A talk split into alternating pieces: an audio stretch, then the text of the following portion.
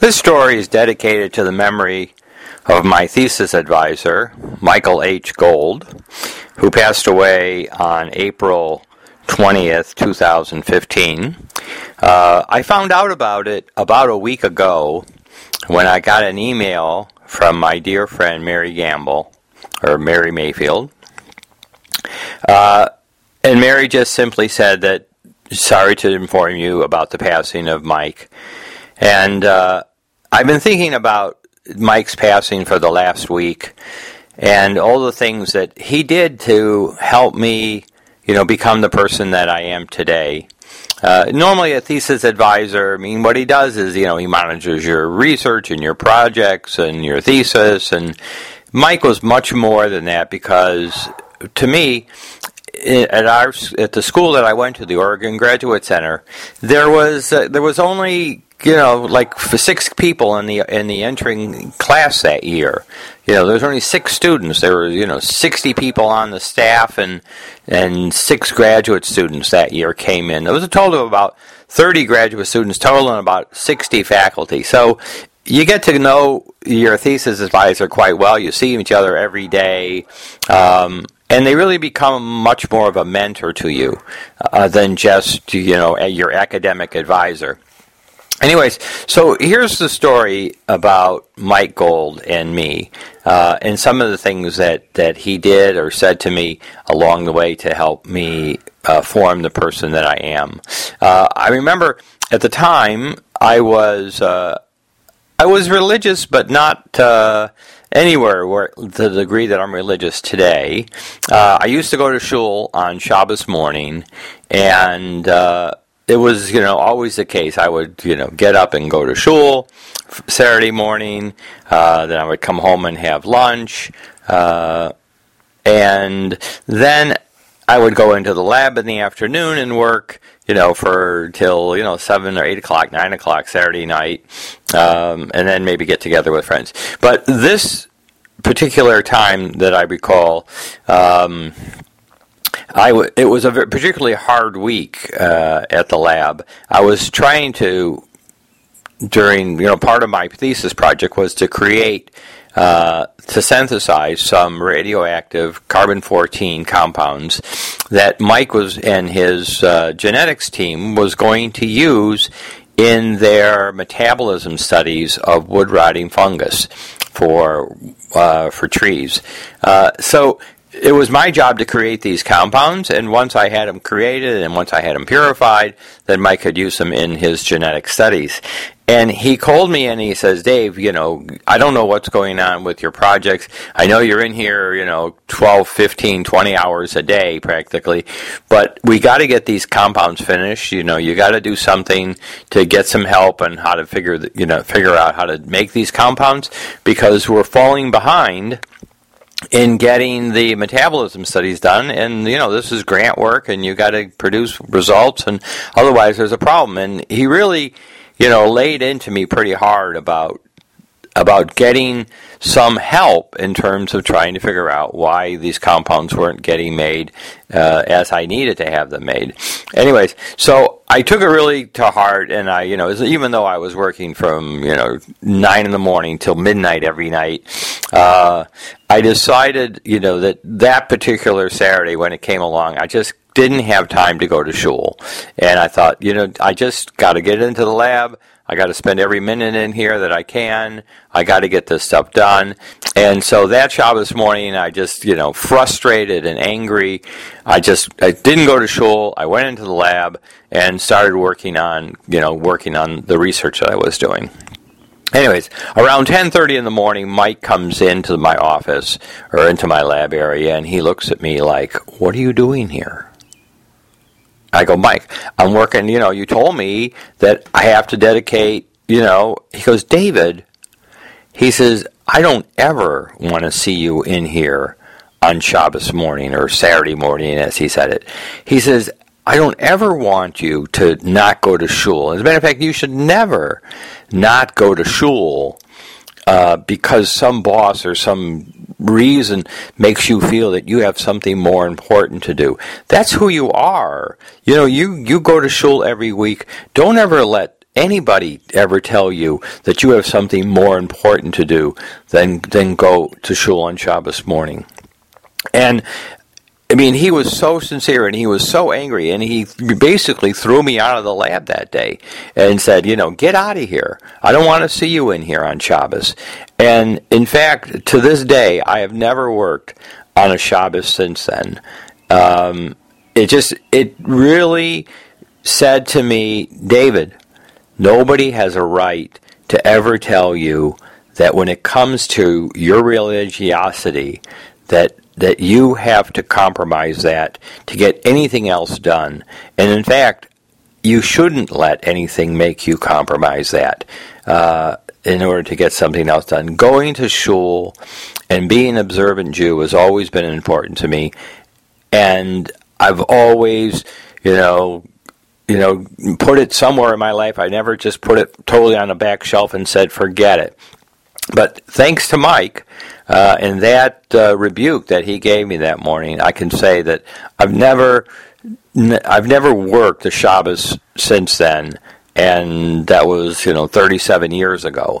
Um, I didn't necessarily, you know, keep Shabbos, but nonetheless, I didn't go to work. It never was a day where I said, I don't have time to do Shabbos this week. I don't have time. That that never happened again. Uh, and that I, I owe thanks to Mike. Another story that comes to mind is that when I was writing my thesis, you know, first of all, I have to write a draft. So I wrote this draft. I turned it in, you know, the first chapter or the introduction. And Mike looked at this thing and said, David, this is terrible. You you know, you got to rewrite this. And I go, went home and I took it to heart and I spent another week on it and I wrote it up and I came back and he goes, this isn't any better. This is terrible. He says, he says, you know, I know you're dyslexic. He says, and I've given it a lot of thought, and I'm going to tell you what, here's what I'm what I'm going to do. I'm going to give you, in six months, I'm going to give you a master's degree in biochemistry. I'm not going to offer you a P H D. Um, I want you to go out, get a job, doing laboratory work. I don't want you to have a P H D and have to write grants and write proposals and write up papers. He says, because you will hate your life. And you you love doing the science, and that's where your strength is. And don't fight me on this. Take the take the master's degree and go out and get a job and be a laboratory chemist. And that's what you really are good at. That's what you ought to do. And it turned out that he was one hundred percent right. And I knew it. I knew I hated writing. I knew I was a terrible writer. But thanks to Mike, who saw that and who had the ability to say, look, I've, I've invested three years in this graduate student, and this is my first graduate student. I probably was his very first graduate student. Um, that he would say, look, I I know I need somebody to do this research, but right now, if I keep David Weinstein on staff as a P H D student, I'm not going to be doing him a service. And so he was really doing a service to me. He was really helping me by saying, look, I'm going to put your interests uh is equal to, or if not ahead of mine, uh, so that you can, you know, get the right direction in life. And I think that's exactly what he did by telling me that I should take my master's degree. And there were other people on the faculty who said to me, David, I wouldn't necessarily, you know, give up at this point. You know, Michael happens to be your thesis advisor, that's true. But there are other members of the staff who think you are perfectly capable of, of doing this. And I wouldn't, they advised me, they said, David, I wouldn't stop coming in here and pursuing that P H D uh, until they meet you at the door and say, son, you can't come in here anymore. Uh, but I didn't fight Mike, and it turns out that I have never regretted that decision. That I I wrote up my thesis, Mike basically rewrote it and put it into English or science, whatever you want to call it, and we we published it. We published all our papers together, uh, and I got out in six months with a master's degree. I went right to work as a clinical chemist, and I've never regretted being uh, um, having a master's degree in biochemistry instead of having uh, a PhD. And I really owe that to Mike, who saw that that this is something that's very important uh, to the happiness of Dave Weinstein, and I'm going to see that it, it got hap- that it took place. So that's that's two. And the third story I like to relate was when I finally had this thesis written, I had to write the dedication page, and Mike was wanting wanting to know, you know, what about the dedication page? Where's the dedication page? So I told him. I said, Mike, I'm going to dedicate this to my friend Gail Bowen. And he goes, Gail Bowen?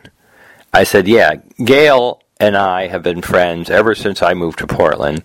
Gail has been training to swim the English Channel.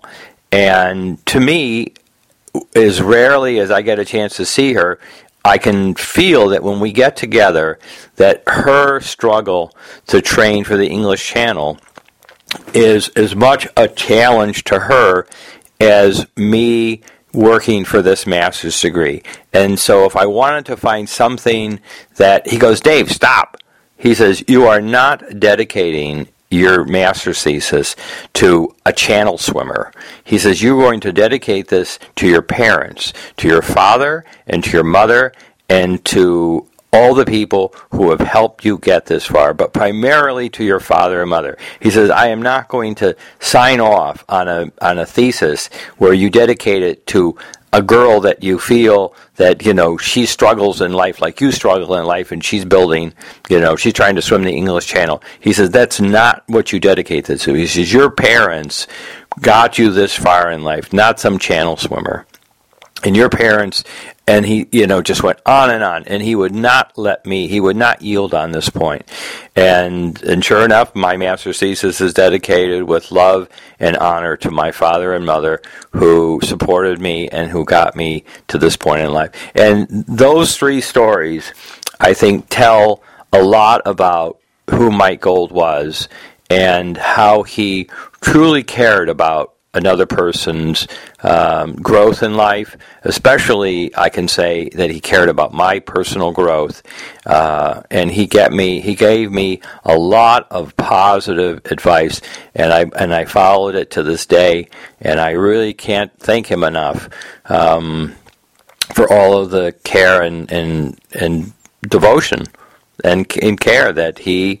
He expressed and helped me to get to be the person I am.